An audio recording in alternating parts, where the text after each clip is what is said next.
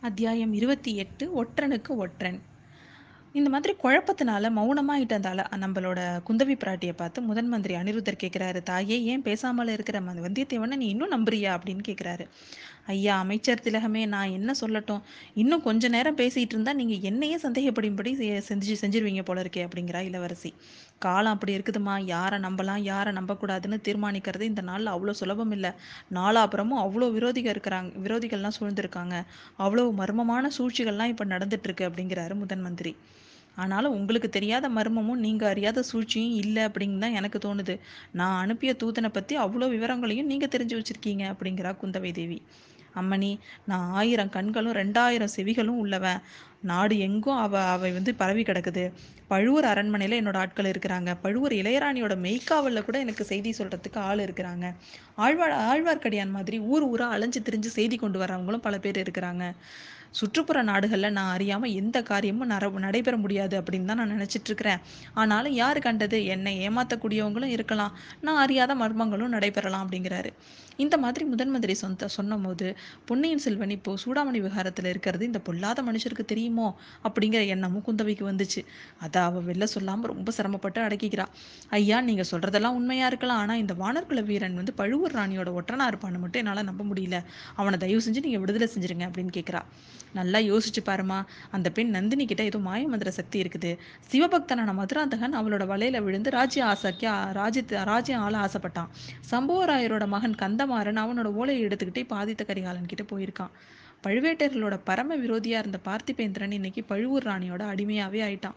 சோழ ராஜ்யத்தை ரெண்டா பிரிச்சு மதுராந்தகனுக்கு ஒரு பகுதியும் ஆதித்த கரிகாலனுக்கு ஒரு பகுதியும் கொடுத்து சமரசம் பண்ணி வைக்கவும் அவன் முன் வந்திருக்கான் அப்படின்னு சொல்றான் சொல்றாரு அனிருத்தர்.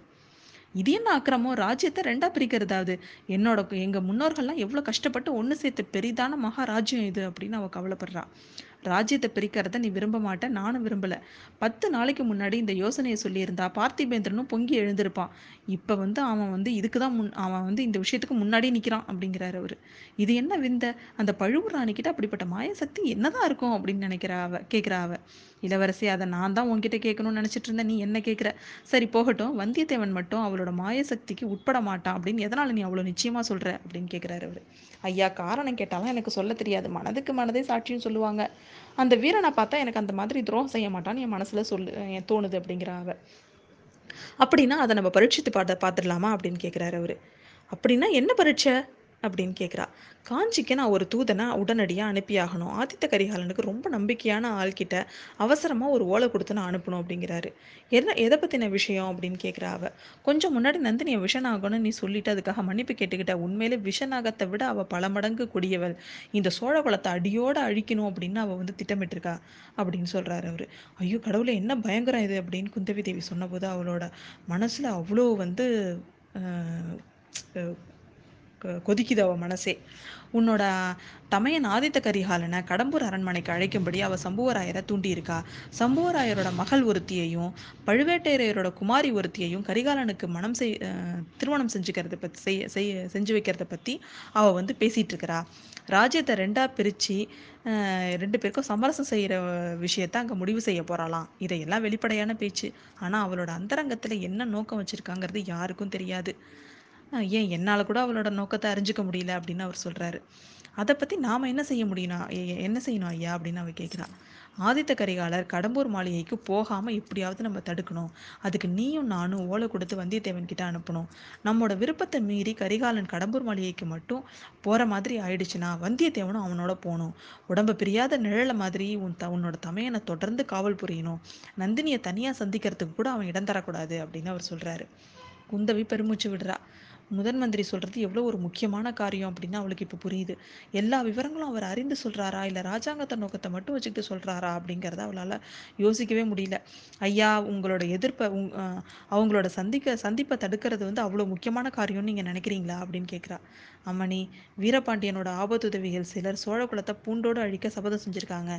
அவங்களுக்கு பெரிய பழுவேட்டரையரோட பொக்கிஷ அறையிலேருந்து புதிய தங்க காசுகள் போயிட்டுருக்கு. இதை விட நீங்கள் இதை இதை இதை பற்றி நான் ஏதாவது சொல்லணுமா? அப்படின்னு கேட்குறாரு அவர். வேண்டாம் அப்படிங்கிறா குந்தவி. சூடாமணி விகாரத்தில் ஜுரத்தோட படுத்திருக்கிற இளவரசரோட நினைவு அவளுக்கு அடிக்கடி வந்துச்சு.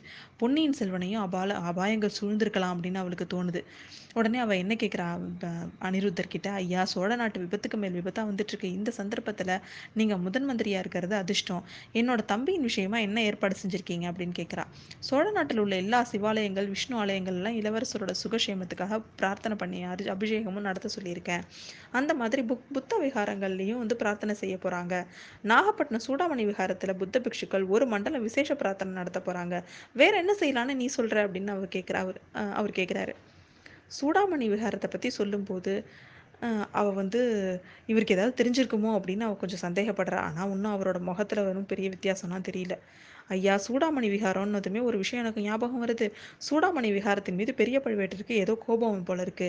இலங்கையில பிக்ஷுக்கள் இளவரசருக்கு முடிசூட்டுறதா சொன்ன செய்தி வந்ததுலேருந்து அது வந்து அந்த கோபம் வந்து ரொம்ப அதிகமாயிருக்கான் இளவரசர் காணாம போனதுக்கு பழிய சூடாமணி விகாரத்தில் உள்ள பிக்ஷுக்கள் மீது சுமத்தனால சுமத்துவாங்க. அதுக்கு தக்க பாதுகாப்பு நீங்க தான் செய்யணும் அப்படின்னு கேட்கிறா உடனே செய்கிறேன் அம்மா.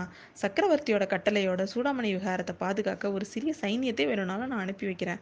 வந்தியத்தேவனை காஞ்சிக்கு அனுப்புறதை பத்தி நீ என்ன சொல்ற அப்படின்னு கேட்கிறாரு ஐயா அவ்வளவு முக்கியமான காரியத்துக்கு வேற யாரையாவது அனுப்புறது நல்லது இல்லையா? அப்படின்னு அவன் கேட்கிறா உனக்கு மட்டும் அவன் கிட்ட நம்பிக்கை இருந்தா அவனையும் அனுப்ப விரும்புறேன். அவனோட வீர சாகசங்களை பத்தியும் தெரிஞ்சிட்டு இருக்கிறேன் எதுக்கும் அஞ்சாத அசகாய சூரனாய சூரனை தான் இந்த காரியத்துக்கு நாம் அனுப்பணும்.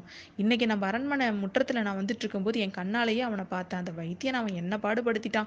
நான் மட்டும் குறுக்க வரலைன்னா அவன் யம யமலோகத்துக்கு போயிருப்பான் அப்படிங்கிறாரு அவரு. இளைய பிராட்டி இதை கேட்டு பு- ரொம்ப அவளுக்கு சந்தோஷமா இருக்கு. ஆனாலும் கொஞ்சம் தயக்கத்தோட வீரனா இருந்தா மட்டும் போதுமா? படபடப்புக்காரனாக இருக்கிறான். எவ்வளோ விரைவில் சண்டை தொடங்கிட்டான் பாருங்க அப்படிங்கிற அவ. அதுக்கு வேணும்னா பின்னாடியே என்னோட சீரன் திருமலையையும் நான் அனுப்பி வைக்கிறேன். நிதானமா யோ நிதானமான யோசனைக்கு பேர் போனோம் நம்ம ஆழ்வார்க்கடியான் அப்படிங்கிறாரு அவரு. இளைய பிராட்டி மனசுக்குள்ள நினைச்சுக்கிறா இவரோட மனசுல இருக்கிறத கடவுளுக்கும் தெரியுமோ தெரியாதோ தெரியல. ஒற்றனுக்கு துணையா ஒரு ஒற்றனையே அனுப்பி வைக்கிறாரு அப்படின்னு அவ நினைச்சுக்கிறா.